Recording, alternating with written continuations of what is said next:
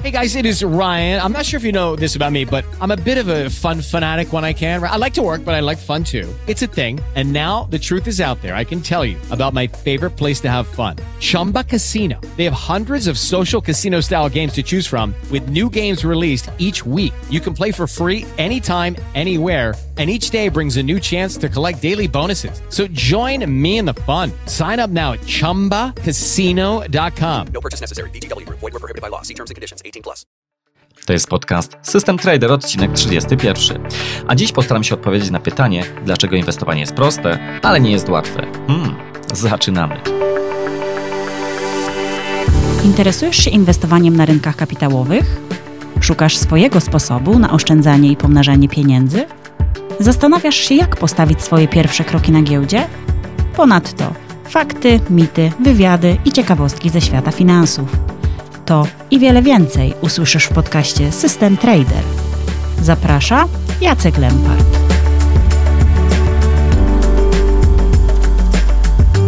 Warren Buffett, największa współczesna ikona rynków kapitałowych, powiedział podobno pewnego razu zdanie, które brzmi jak zadziwiający paradoks.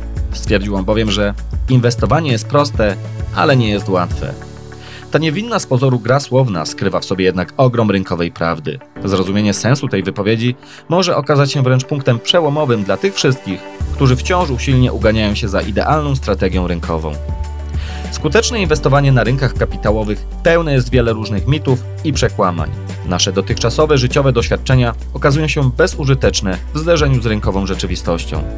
To wszystko znakomicie odzwierciedlają statystyki, z których wynika, że regularne generowanie zysków zarezerwowane jest dla ekskluzywnego grona uczestników. Większość opuszcza pole bitewne z podkulonym ogonem, poobijana, bez chęci lub szans powrotu na rynek. W tym odcinku postaram się rozwikłać tajemniczy paradoks słów Warrena Buffetta, posługując się praktycznym przykładem. Być może niektórzy doznają iluminacji, przeżywając swoisty efekt aha. Tymczasem serdecznie zapraszam Cię do wysłuchania tego odcinka.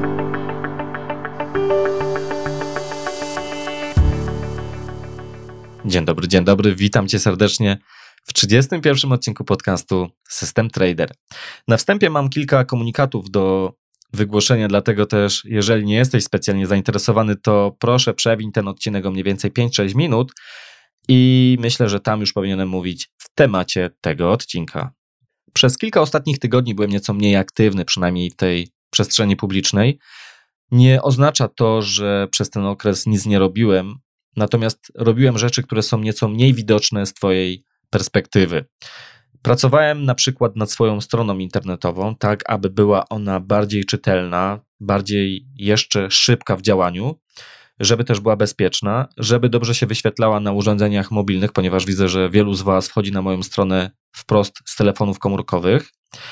Nie chciałem tam dodawać żadnych wodotrysków, natomiast starałem się też mieć pewność, że treści, które publikuję, nie są tylko wysokiej jakości, ale że też dobrze się będą indeksowały w Google a do tego jest właśnie potrzebna na przykład szybkość działania strony internetowej. I pracując nad stroną internetową, dodałem też nową sekcję, nową podstronę, którą nazwałem sobie kroniką. A więc jak wejdziesz na systemtrader.pl, to u góry po prawej stronie w menu zobaczysz słowo kronika. Jest to taka moja, powiedzmy, prywatna, własna implementacja Twittera. To znaczy, wychodzę z założenia, że nie każdy z Was ma na przykład konto na Twitterze czy Facebooku, Natomiast czasami być może niektórzy z Was chcieliby wiedzieć, co u mnie słychać, albo co robię, albo jaki jest w przygotowaniu kolejny artykuł, czy też y, podcast. Dlatego też tam w kronice będę starał się publikować krótkie komunikaty, w których będę pisał właśnie, co u mnie ciekawego się dzieje. Przemyślałem też kwestię nagrywania super wywiadu, jak to sobie nazywam, czyli takich wywiadów, gdzie zapraszam naprawdę znamienitych gości, którzy są zarazem gwarancją super jakości, jeżeli chodzi o treść. Doszedłem do wniosku, że będę nagrywał 5 do 6 takich wywiadów w skali roku. To znaczy, chcę, aby to były bardzo pogłębione wywiady, czyli nie wywiady typu 15 minut, czy pół godziny, czy nawet godzina, tylko żeby to były dłuższe wywiady. Natomiast Przygotowanie się do takich wywiadów zajmuje dużo czasu, dlatego też nie jestem w stanie ich produkować seryjnie. Będę też starał się tłumaczyć swoje wywiady w miarę moich możliwości. Nie przetłumaczę ich wszystkich, natomiast będę starał się co kwartał co najmniej wrzucać na stronę tłumaczenie kolejnego wywiadu, który był przeprowadzony w języku angielskim. To wszystko jednak nie oznacza, że w skali roku będę miał tylko 5 czy 6 odcinków podcastu, ponieważ myślę, że raz w miesiącu, co najmniej raz w miesiącu, będę starał się nagrywać odcinek solo, czyli będę siadał przed mikrofonem i będę starał się przekazać Wam treści edukacyjne, skierowane bardziej do mniej zaawansowanych, czy wręcz do początkujących, y, powiedzmy, uczestników rynków kapitałowych, tak aby po prostu móc Was tutaj konsekwentnie edukować w kwestiach inwestowania. A na koniec e, chciałem jeszcze powiedzieć informację na temat pewnego oprogramowania, nad którym pracuję. Otóż w zeszłym roku narodził się taki pomysł w mojej głowie, który już też realizuję od kilku ładnych miesięcy, żeby stworzyć oprogramowanie, które mogłoby wspierać moje inwestowanie, jeżeli chodzi o podejście średnio czy długoterminowe na rynku akcji czy ETF-ów. Chciałbym po prostu, mówiąc krótko, wzbogacić swój portfel o takie podejście długoterminowe. Poza tym chciałbym, aby to oprogramowanie również mogło być źródłem do tworzenia treści edukacyjnych na mojego bloga i mój podcast, tak żeby te treści nie były tylko czysto teoretyczne, ale żeby też miały taki praktyczny wymiar, praktyczny walor. Natomiast mówię o tym wszystkim dlatego, że nie wykluczam, albo inaczej, bardzo bym chciał, aby kiedyś powstał z tego komercyjny produkt, który będę mógł zaoferować między innymi właśnie Tobie, drogi słuchaczu. To też by oznaczało, jakbym miał taki produkt do zaoferowania, że jest to świetny produkt, bo tylko wtedy będę planował konkretne plany na jego komercjalizację. Natomiast nie planuję współpracy komercyjnej na łamach mojego bloga czy podcastu. Nie mam w planie na przykład sprzedaży cudzych produktów, ale jako przedsiębiorca staram się docelowo zbudować swój biznes w oparciu o swoje produkty, tak by nie musieć realizować innych projektów informatycznych, tak już mówiąc zupełnie wprost, po to, by zarabiać na swoje życie. Chcę, by to była taka sytuacja win-win, to znaczy wy otrzymujecie wiarygodne i rzetelne źródło wiedzy i produktów o najwyższej jakości, a ja z kolei mam możliwość dostarczania ich do zainteresowanych. I zdaję sobie sprawę z tego, że w finansach szczególnie bardzo ważne jest zaufanie. I dlatego też będę starał się z całej siły przez wiarygodną edukację i swoją postawę sprawić, by nie było takiego wrażenia, że chcę komukolwiek wcisnąć jakiś cudowny, a przy tym podejrzany produkt. I mówię o tym wszystkim już teraz, chociaż tak naprawdę odnosi się to do póki co sytuacji czysto hipotetycznej, niepewnej i w nieokreślonej przyszłości, ponieważ chcę być szczery, chcę być otwarty.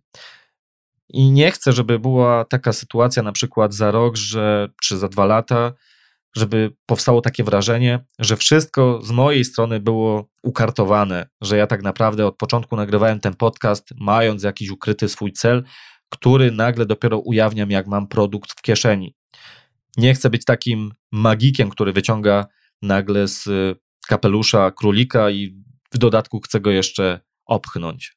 Ok, to tyle, jeżeli chodzi o kwestię ogłoszeń, więc myślę, że możemy przejść do tematu tego odcinka. Otóż Odpowiedzmy sobie na pytanie, dlaczego to inwestowanie jest proste, ale nie jest łatwe.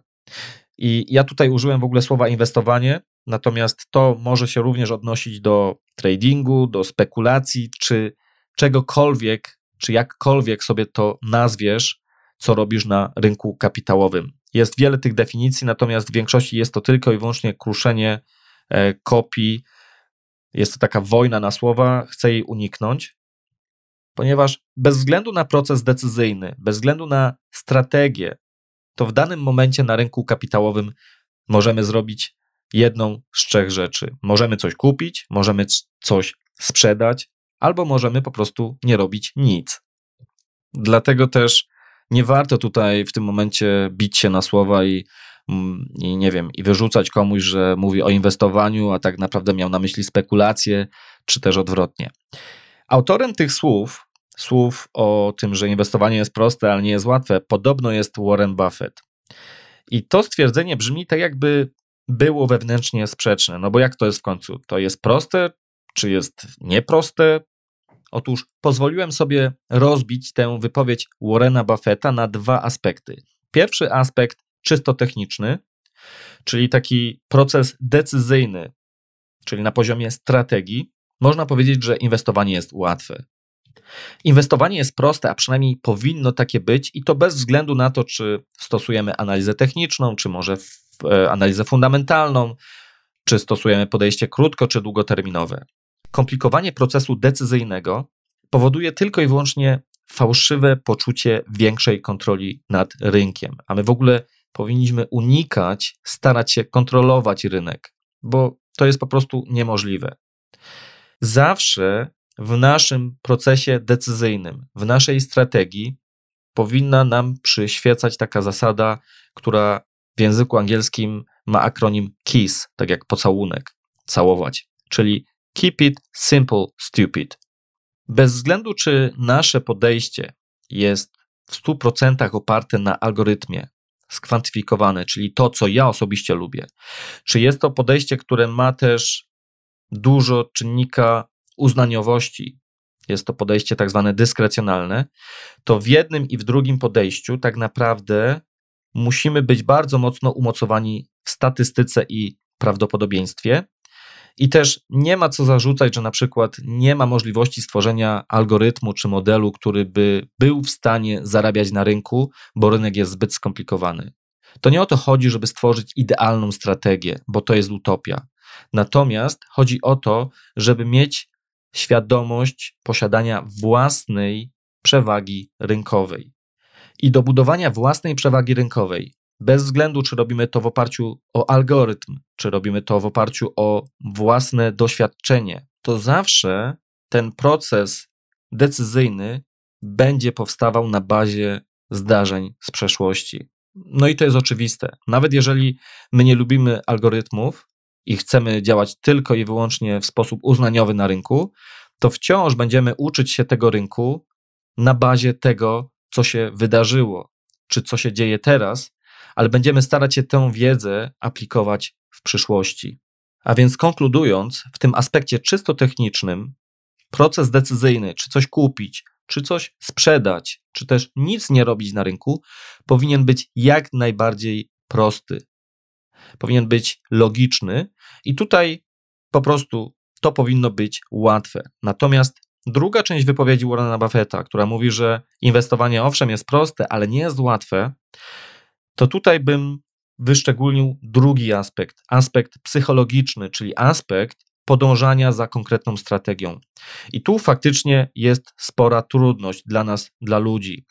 Otóż, mówiąc inaczej, inwestowanie po prostu jest trudne i posiadanie nawet najlepszej, skutecznej strategii nie jest tożsame z tym, że odnosimy sukces. I to nawet jeżeli ktoś nam da super strategię do ręki i ta strategia w przeciągu na przykład kolejnych 10 lat faktycznie wygeneruje duży zysk, to nie znaczy, że my jako ludzie byśmy też wygenerowali przy użyciu tej strategii ten zysk, ponieważ bardzo ciężko jest podążać za strategią inwestycyjną. Poza tym, jako ludzie mamy taką naturalną wręcz skłonność do przeceniania swoich umiejętności. Wydaje nam się, że potrafimy znacznie więcej znieść bólu, na przykład emocjonalnego, na wskutek obsunięcia na linii kapitału. Czyli wydaje nam się, że jeżeli mamy 100 tysięcy złotych w portfelu i zarobimy w przeciągu kilku lat kolejne 100 tysięcy, to nie będzie to dla nas problemem, jeżeli w międzyczasie na przykład 50% portfela wyparuje. Bo my już jesteśmy skupieni na tym, że na końcu zarobimy 200 tysięcy złotych, więc jaki to jest problem? My tu bardzo mamy dużą skłonność do przeceniania swoich umiejętności, do swojego progu bólu w kontekście na przykład strat finansowych. I powinniśmy być świadomi, że tutaj będziemy zawsze mieć duży kłopot na tym polu. Pozwolę sobie zacytować bardzo mądre słowa mojego gościa w odcinku 29, Garego Antonaciego, który powiedział coś takiego: By być zwycięzcą w długim okresie czasu, musisz umieć przegrywać w krótkim okresie czasu. Możesz to zrobić, jeśli masz wiarygodną przewagę rynkową, proste podejście do rynku i realistyczne oczekiwania.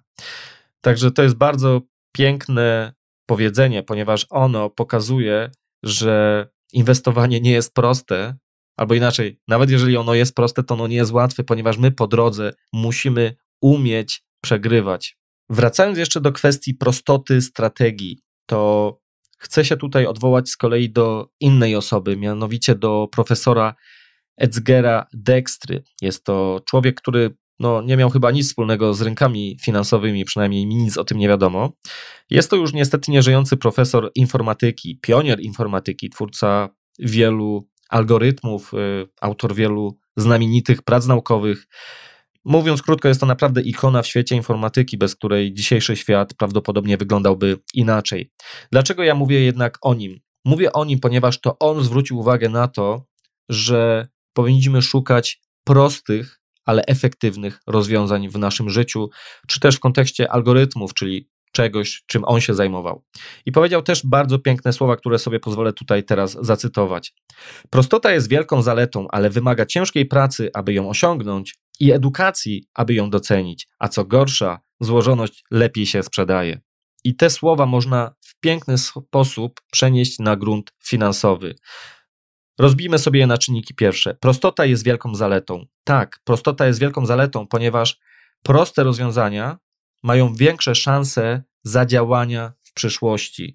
Mamy mniejsze prawdopodobieństwo tego, że zbytnio dopasowaliśmy swoje rozwiązanie, swój model do zdarzeń, które miały miejsce w przeszłości i tam to zadziała, natomiast w przyszłości, która nigdy nie jest identyczna jak przeszłość, po prostu taki model, takie rozwiązanie nie zadziała.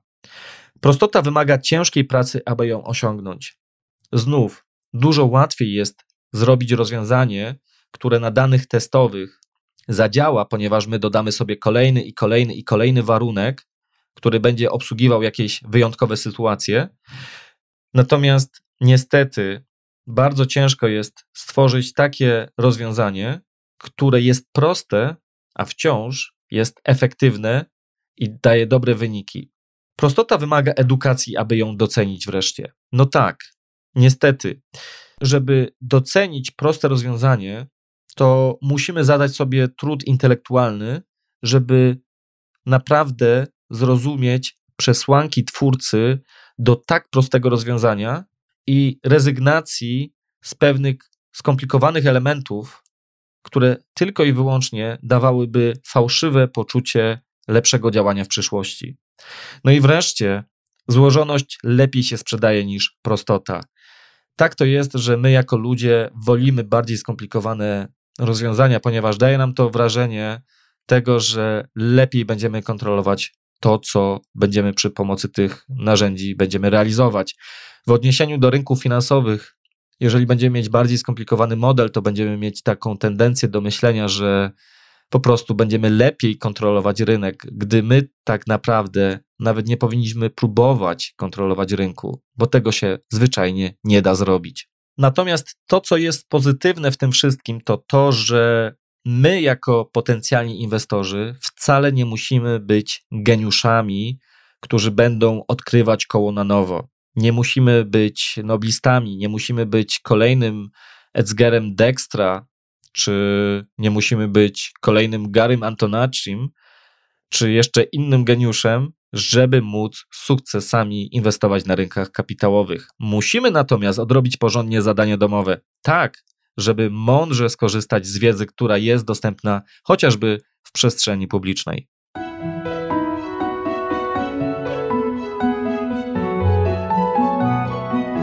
Aby ten odcinek nie był tylko czysto teoretyczny, to postaram się teraz przez chwilę pomówić w wymiarze bardziej praktycznym o tym, dlaczego inwestowanie jest proste, ale wcale nie jest takie łatwe. Po pierwsze, na dzień dobry chciałem tutaj postawić pewien taki disclaimer, że nie naganiam na żadne strategie, ani nie doradzam w co czy jak inwestować, natomiast dzielę się tylko i wyłącznie swoją wiedzą. Ale to ty zawsze jesteś odpowiedzialny za swoje decyzje. Zachęcam do tego, aby przed inwestowaniem czegokolwiek, jakkolwiek, wszystko sprawdzić samemu, odrobić zadanie domowe. W tym odcinku będę chciał posłużyć się praktycznym przykładem długoterminowej strategii inwestycyjnej. Natomiast na swojej stronie do tego odcinka systemtrader.pl ukośnik 031. Tam będzie również odnośnik do tego, gdzie znajdziesz informacje, jak wygląda praktyczne zastosowanie strategii krótkoterminowej i dlaczego z punktu widzenia krótkoterminowej strategii również inwestowanie jest owszem proste, ale nie jest łatwe. Tam dałem między innymi taki bardzo szeroki opis prostej strategii Larego Connorsa z jego książki Buy the Fear, Sell the Greed, czyli kupuj strach i sprzedawaj chciwość, o której rozmawiałem z nim podczas wywiadu, już nie pamiętam, który to był odcinek, w grudniu zeszłego roku. I Larry Connors, czyli osoba o bardzo uznanej reputacji w branży finansowej, 40 niemalże lat na rynku, on zrobił coś ciekawego, mianowicie skwantyfikował, zapisał algorytmem ludzkie zachowania, a następnie starał się wykorzystać te ludzkie zachowania do zbudowania przewagi na rynku. Mówiąc tak obrazowo, starał się właśnie skwantyfikować czy zapisać algorytmem proste rozwiązania, kupujące właśnie ten przysłowiowy strach, a sprzedający chciwość. Bo okazuje się, że my jako ludzie, jako masy mamy pewne wspólne zachowania i po prostu zachowujemy się podążając za tłumem. To się po angielsku nazywa herding. I działanie wbrew tłumowi na rynkach finansowych jest bardzo trudne, bo działamy wbrew sobie. Natomiast w takich działaniach można odszukać swojej przewagi, można odszukać swoją przewagę na rynku kapitałowym. W tym momencie już więcej na ten temat nie będę mówił, ponieważ bardzo szczegółowo opisałem to u siebie na stronie, także zachęcam wejść na stronę poświęconą temu odcinkowi systemtrader.pl ukośnik 031 i tam będzie link do artykułu, w którym opisuję przykładową, krótkoterminową strategię transakcyjną. Teraz natomiast opiszę, omówię taką prostą strategię długoterminową, którą z kolei omawiałem podczas wywiadu właśnie już ze wspomnianym wcześniej Garym Antonaczym. I będziemy tu wykorzystywać z kolei koncepcję anomalii rynkowej, która nazywa się momentum, czy też inaczej również w języku polskim impetem. O co chodzi? Otóż, o ile rynki mają tendencję do odbicia przy krótkoterminowych spadkach podczas hossy, czyli jeżeli mamy hossę, rynek jest ogólnie wzrostowy, jeżeli nawet jakaś akcja spada, czy notowania jakiejś akcji spada, spadają, to tutaj krótkoterminowo jest duża tendencja, aby te spadki wyhamowały i powróciły do wzrostu. Natomiast badania również wykazują, że jest bardzo silna tendencja do tego, aby kontynuować ruch w zgodzie z długoterminowym trendem. A więc jeżeli na przykład rynek akcyjny wzrasta jako szeroki rynek przez 3 miesiące do 12 miesięcy, to tutaj badacze, naukowcy zauważyli, że jest duża tendencja, jest dużo większe prawdopodobieństwo, aby taki ruch był kontynuowany, niż aby te wzrosty, ten ruch w górę został nagle wyhamowany. I to jest właśnie tak zwane momentum, to jest właśnie tak zwany impet. To znaczy, można sobie tak obrazowo wyobrazić, że rynek jest rozpędzony i jest to taki już ruch, który trwa przez co najmniej 3 miesiące, i wtedy ten rynek ma pewną energię i trudno ją tak nagle wyhamować, więc niejako impetem ten rynek ma tendencję do dalszych wzrostów. I oczywiście można w różny sposób uzasadniać tą anomalię. Nie ma tutaj jednoznacznych czy też niepodważalnych powodów. Chodzi głównie o konstrukcję psychiczną człowieka. Mamy za to bardzo mocne przesłanki statystyczne za okres wręcz wielu setek lat, że anomalia pod tytułem momentum faktycznie występuje. I koncepcja ta jest powszechnie akceptowana przez świat akademicki, w szczególności przez profesora Eugene Fama, czyli profesora, który w latach jeszcze 70. ukuł taką hipotezę tak zwanych rynków efektywnych, czyli mówiąc krótko, hipotezę, która mówi, że rynki wyceniają aktywa poprawnie. Mówiąc jeszcze inaczej, ciężko jest na tych rynkach zarobić poprzez spekulowanie. I Eugene Fama przyznał, że taka anomalia, jaką jest momentum, faktycznie na rynkach występuje. No i jeżeli my tą anomalię jesteśmy w stanie zidentyfikować, a następnie wykorzystać, to możemy dzięki niej, mówiąc krótko, zarobić. I to właśnie będę chciał w tym krótkim przykładzie teraz za chwilę zaprezentować. Gary Antonacci, który wykorzystał właśnie anomalię momentum, nazwał swoją strategię jako Global Equities Momentum, czyli momentum aplikowane do bardzo szerokiego, globalnego rynku akcji. Logika takiej strategii jest banalna i właściwie nie jest potrzebne żadne specjalistyczne narzędzie, żadne oprogramowanie, które by nagle musiało tutaj implementować, testować coś takiego, a później sprzedawać jako cudowne rozwiązanie, bo my możemy tę strategię realizować dosłownie na kartce papieru. Co miesiąc sprawdzamy i to raz w miesiącu y, dosłownie trzy rynki za okres ostatnich 12 miesięcy. Mianowicie bierzemy sobie na wykres SP 500, czyli 500 największych spółek amerykańskich, które de facto stanowią większość kapitalizacji rynku giełdy amerykańskiej, a tym samym mniej więcej stanowią około połowę kapitalizacji światowego rynku akcji. A więc mamy na wykresie SP 500 za ostatnie 12 miesięcy. Mamy na wykresie również resztę świata, czyli rynek akcyjny drugiej połowy świata bez Stanów Zjednoczonych, co można realizować przy pomocy na przykład indeksu All Country World Index ACWI z wyłączeniem Stanów Zjednoczonych i taki indeks jest tworzony, jest liczony i możemy go również nanieść na wykres za ostatnie 12 miesięcy a następnie na wykres nakładamy jeszcze trzeci rynek, a mianowicie rynek tak zwanej stopy wolnej od ryzyka, czyli na przykład bonów skarbowych Stanów Zjednoczonych. I jak mamy takie trzy rynki na wykresie, to kupujemy do naszego portfela, o ile jeszcze go nie mamy, ten rynek, który miał przez ostatnie 12 miesięcy największy wzrost. Mówiąc krótko, kupujemy ten rynek, który jest najmocniejszy. I to wszystko. I to wszystko. Dosłownie poświęcamy na naszą inwestycję minutę, dwie w skali miesiąca. Robimy to raz w miesiącu, na przykład na początku miesiąca. Możemy tę inwestycję realizować poprzez wykorzystanie ETF-ów. Jeżeli nie wiesz, co to jest ETF, to zachęcam Cię do wysłuchania mojego odcinka poświęconego funduszom ETF. Również podlinkuję na stronie do tego odcinka tamten odcinek.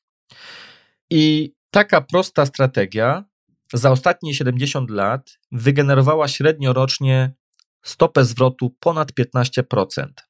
Ale to nie jest nawet najistotniejsze, że wygenerowała 15%, bo ktoś za chwilę powie, przecież wystarczy kupić SP 500, czyli ten szeroki rynek amerykański, do czego zachęca na przykład chociażby Warren Buffett, i będziemy mieć historycznie, przynajmniej tak było, przeciętnie między 10 a 12% rocznie taka stopa średnioroczna, stopa zwrotu była wypracowana przez ten indeks. Natomiast problem z kupowaniem tylko i wyłącznie całego rynku akcyjnego i przetrzymywaniem go w portfelu jest taki, że co jakiś czas na rynek e, witają po prostu wielkie spadki.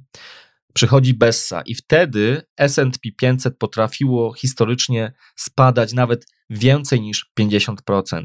A więc wtedy musielibyśmy nawet chcąc zarabiać te 10-12% w skali roku, godzić się na to, że będziemy co jakiś czas mogli w swoim portfelu mieć dziurę w postaci nawet ponad 50%. Dlatego też to, co zaproponował Gary Antonacci, to jest prosta strategia, która ma nawet nie tyle pobijać rynek, co przede wszystkim ma ograniczyć poziom ryzyka, czyli ma ograniczyć te wielkie spadki w okresach Bessy. I wtedy, kiedy ta Bessa nadchodzi, to według strategii Garego Antonacciego nasz portfel niejako zamiast trzymać akcje, to alokuje swój kapitał w bezpieczne papiery, e, na przykład w obligacje czy bony rządu Stanów Zjednoczonych.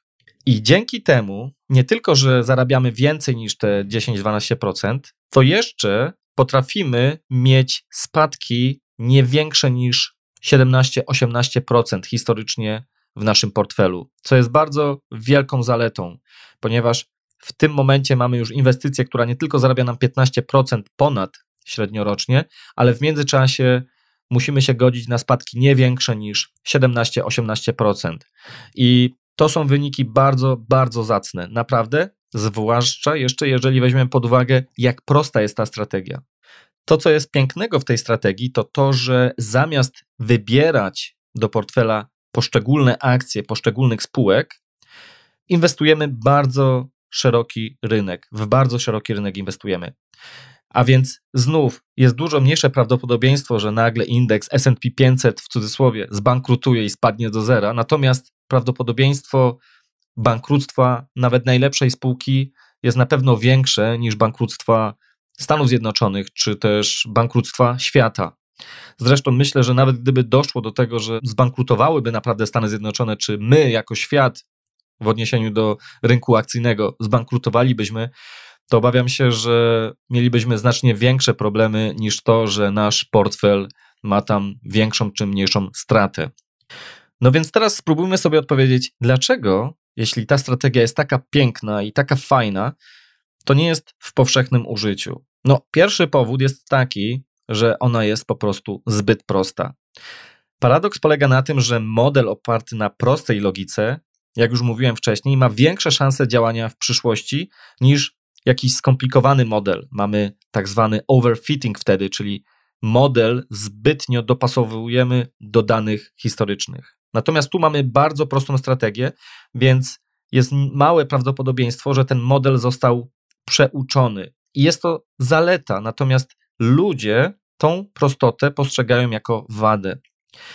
Kolejna zaleta, ale tak naprawdę przez ludzi postrzegana jako wada, jest taka tej strategii, że ona wymaga poświęcenia rynkom dosłownie raz w miesiącu kilka minut. A udowodniono, że wzrost aktywności na rachunku brokerskim absolutnie nie idzie w parze ze wzrostem zyskowności. Mówiąc krótko, oczywiście, im więcej handlujemy, to wcale niekoniecznie musi to oznaczać, że będziemy więcej zarabiać. Jest takie powiedzenie nawet na Wall Street, nie pamiętam jak ono brzmiało dokładnie, ale chodzi mi bardziej o sam sens wypowiedzi, że pieniądze na Wall Street zarabia się głównie z siedzenia, a nie bardzo aktywnego inwestowania. Ta strategia jest tak prosta, że ona nie wymaga żadnego, jak już wspomniałem, zaawansowanego oprogramowania, bo można to naprawdę zrobić samemu.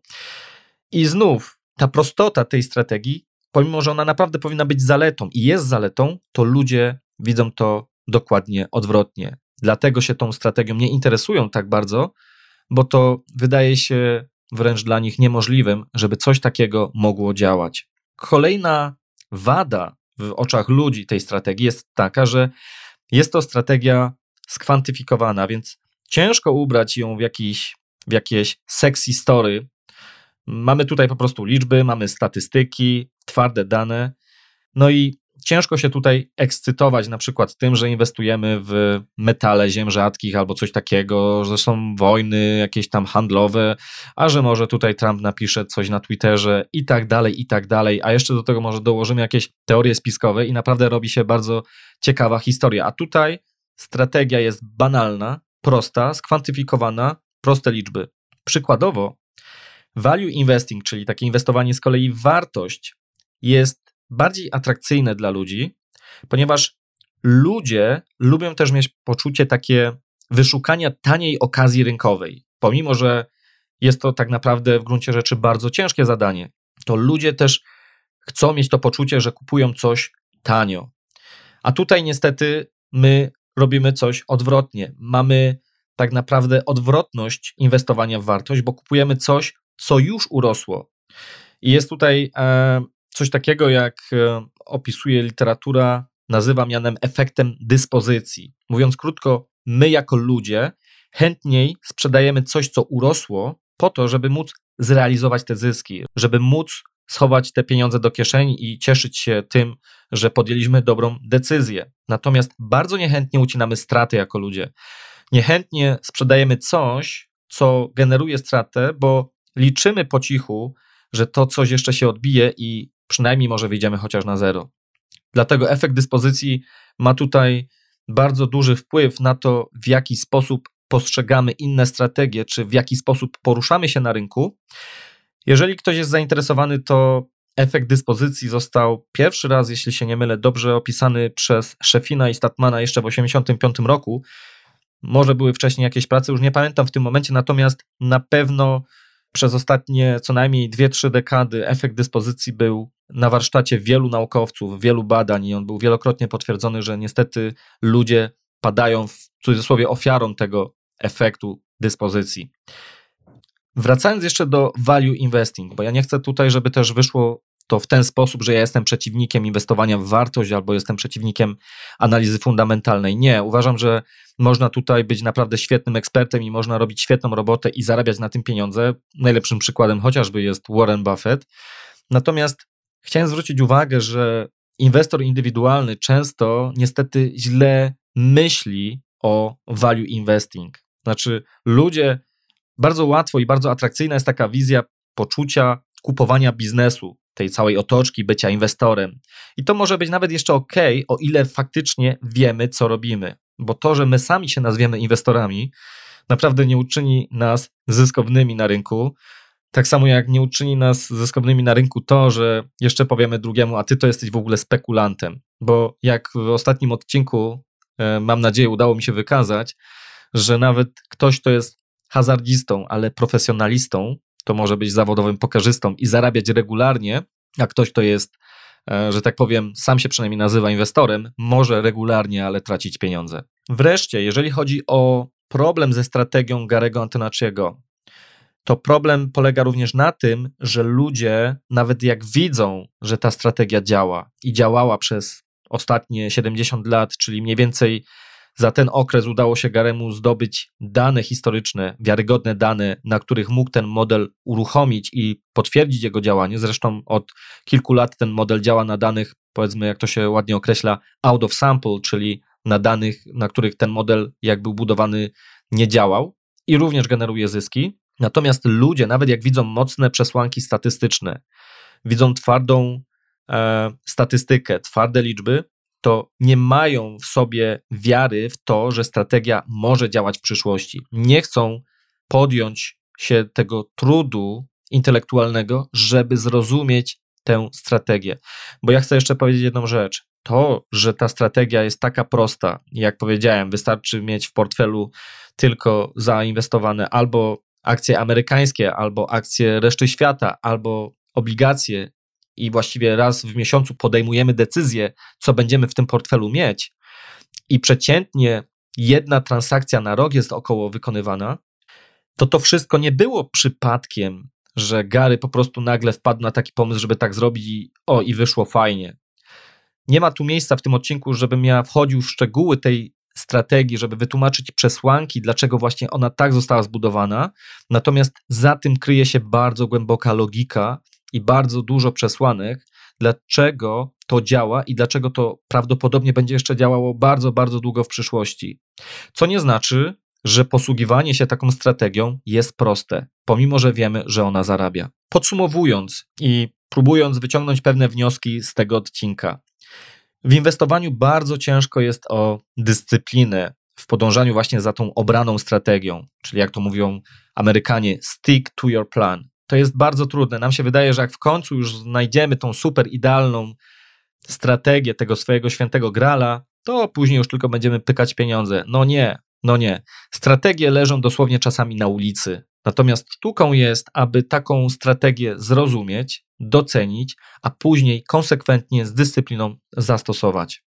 Musimy wyzbyć się takiej pokusy przeskakiwania z kwiatka na kwiatek pod wpływem chwili, Oczywiście zdarza się, że strategia, każda strategia będzie miała gorsze chwile, kiedy będzie, mówiąc wprost, traciła pieniądze. Ale my musimy niejako a priori wcześniej wiedzieć, jak się zachować w takiej sytuacji. Wiedzieć, czy te straty są naturalne, czy są wpisane w tą strategię i po prostu traktować to jak zwykły cykl życia tej strategii, a nie jako coś nadzwyczajnego. Z kolei musimy wiedzieć, czy jeżeli by się zdarzyły naprawdę jakieś wielkie spadki, której ta strategia wcześniej nie widziała, to musimy wcześniej sobie powiedzieć i zapisać w naszym planie działania, co będziemy robić. Czy wyłączamy taką strategię i czekamy, co dalej. Najprawdopodobniej będzie to w najgorszym możliwym momencie, bo jak wyłączymy taką strategię, to prawdopodobnie wtedy ona się odbije. Tak pokazuje życie i prawo Marfiego. Ale generalnie to, co chciałem powiedzieć, my musimy mieć ten plan działania wcześniej, zapisany i wiedzieć, co robić, jak postępować. Musimy sobie zdać sprawę z tego, że w inwestowaniu największą trudnością nie jest zrozumienie jakichś skomplikowanych teorii rynkowych, tylko największym problemem w inwestowaniu jesteśmy my sami. A jeszcze wracając też do idealnych strategii, to chciałem też y, zwrócić uwagę, że Warren Buffett w swojej historii miał spadki powyżej 40-50% w swoim portfelu. Także gdyby nie miał Warren Buffett wiary w to, co robi, wiary oczywiście wynikającej z tego, że wykonał swoje zadanie domowe, że wie, na czym polega jego przewaga, to prawdopodobnie on też by ją porzucił i nie kontynuował działania swojej strategii. A mimo wszystko on, pomimo tak dużych spadków w swoim portfelu, był w stanie się odbić, był w stanie odrobić te straty i generować ponownie zyski. Pomimo, że wielu dziennikarzy i pseudoekspertów pisało, że ten złoty dotyk wyroczni z Omaha już po prostu chyba nie działa. A Warren Buffett spokojnie, z dyscypliną podążał za swoją strategią, jak zwykle. Jako ludzie, jako inwestorzy popełniamy wiele grzechów głównych, takich bym to powiedział. Jesteśmy przede wszystkim, jak to ludzie, emocjonalni, natomiast na rynku niestety mamy tendencję do zbyt emocjonalnych reakcji na rynkową zmienność.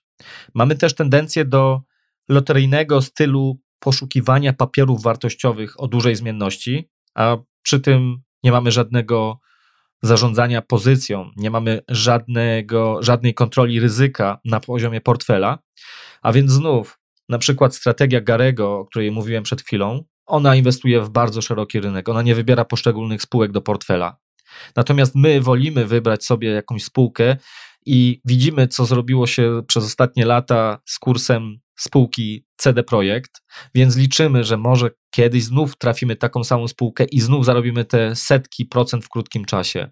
No niestety, może się to udać, może się to nie udać i najprawdopodobniej się nam to nie uda, bo to jest loteria. Nikt tego nie wie.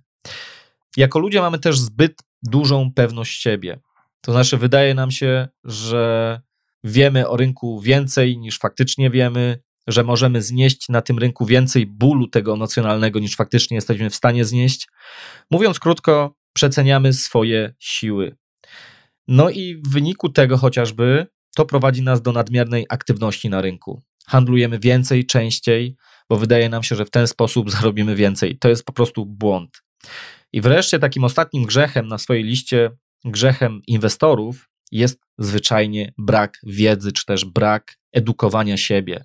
Bo to, że mamy prostą strategię, to nie znaczy, że będziemy z niej korzystać, bo jesteśmy leniwi i nie chcemy pójść w coś, co mogłoby nam dać większe pieniądze i zarobić, e, mówiąc w czasie, więcej pieniędzy, ale niestety wiązałoby się z, ze stosowaniem bardziej skomplikowanego modelu. Otóż nie. Zrozumienie prostego modelu, jaki przed chwilą wymieniłem, wymaga całkiem sporego wysiłku intelektualnego, żeby to nie tylko zrozumieć, ale i docenić.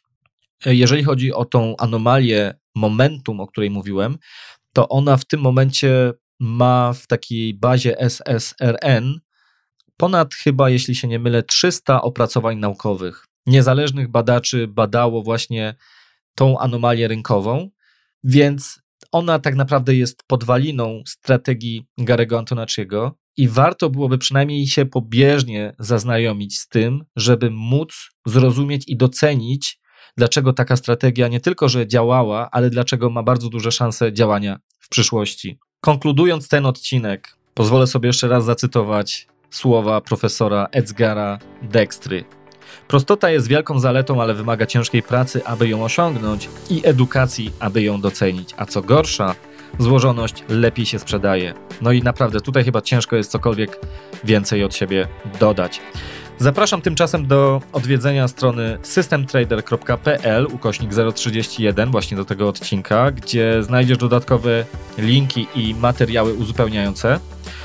Mam też taką prośbę o to, aby komentować, czy zadawać pytania, czy też e, odwiedzać e, mój fanpage, czy Twitter, czy też oceniać na iTunes e, odcinki mojego podcastu, czy też na przykład wchodzić na YouTube'a i tam również komentować, lajkować, jeżeli uważasz, że to ma sens, jeżeli uważasz, że to, co prezentuję, ma wartość, bo dzięki temu ja po prostu nie tylko, że wkładam ogrom serca teraz w to, co robię, ale chcę i będę mógł robić to jeszcze lepiej. I to też pozwoli mi się rozwijać. W tym roku planuję jeszcze mieć w podcaście naprawdę co najmniej dwóch niesamowitych gości.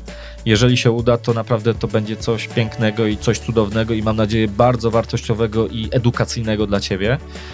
Także gorąco zachęcam do słuchania swojego podcastu. Tobie życzę wszystkiego dobrego, realizacji marzeń, spełnienia swoich celów inwestycyjnych. Trzymaj się ciepło, pozdrawiam. Bye bye.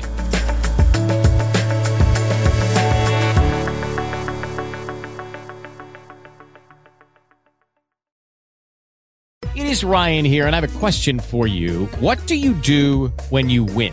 Like, are you a fist pumper? A woohooer, a hand clapper, a high fiver. I kind of like the high five, but if you want to hone in on those winning moves, check out Chumba Casino. At chumbacasino.com, choose from hundreds of social casino style games for your chance to redeem serious cash prizes. There are new game releases weekly, plus free daily bonuses. So don't wait. Start having the most fun ever at chumbacasino.com. No purchase necessary. Group. Void were prohibited by law. See terms and conditions. 18 plus.